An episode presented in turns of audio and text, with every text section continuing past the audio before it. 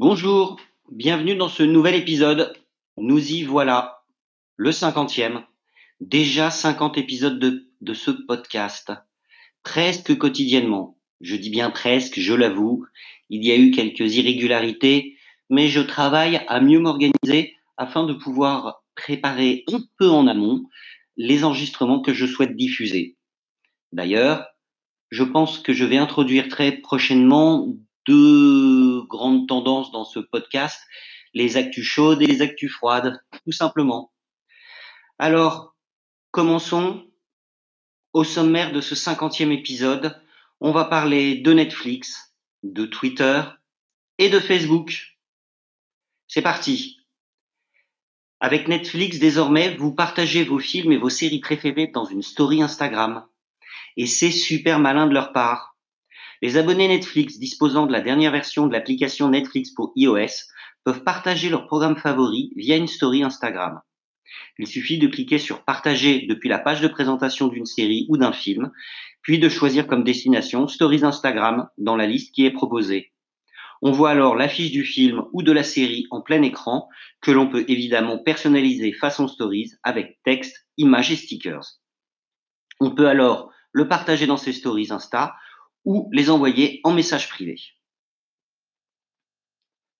La nouvelle version de Twitter la nouvelle version de Twitter sur desktop est en cours de déploiement, avec un nouveau design beaucoup plus épuré que personnellement j'aime beaucoup.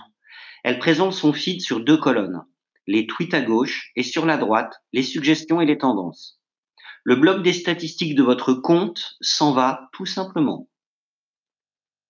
Votre page profil également évolue. La bannière prend un peu moins de place et votre profil se sépare également en deux colonnes le feed mis en avant sur une grande colonne à gauche et à droite vos médias avec les suggestions de comptes à suivre, les trending topics. Vous remarquerez peut-être que le bouton pour écrire un nouveau tweet est désormais en bas à droite. La recherche d'emoji, elle aussi, a été améliorée. Je vous invite à voir la vidéo de présentation dans le tweet que j'ai embed sur l'article accompagnant ce podcast sur gim.fr. Et d'ailleurs, je compte sur vous pour me dire euh, ce que vous pensez de cette nouvelle version. Laissez-moi donc un petit commentaire à ce sujet. Facebook lance Page Quality, un onglet qualité pour les pages pour permettre de visualiser les fake news et les contenus supprimés. Alors rassurez-vous, ce nouvel onglet est privé et n'est accessible qu'aux administrateurs de la page. L'objectif de Facebook est de permettre à vous, les administrateurs, de voir les contenus supprimés par le réseau social.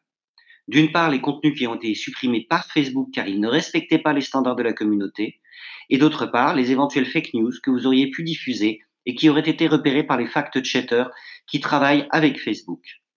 À noter que les administrateurs ayant diffusé ces contenus sont clairement mentionnés dans l'onglet.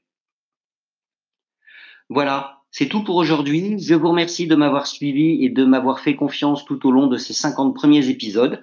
Je vous donne rendez-vous donc pour la suite et pour les 50 prochains épisodes. Je compte sur vous pour me faire part de vos recommandations et de toutes les améliorations qui pourraient enrichir ce podcast. Je vous rappelle qu'il est disponible sur 11 plateformes, encore Apple Podcast, Google Podcast, Spotify, Breaker, Castbox, Overcast, Pocketcast, Podbean, Radio Public, Stitcher et très prochainement sur Deezer. Je vous souhaite une super journée et je vous dis à bientôt.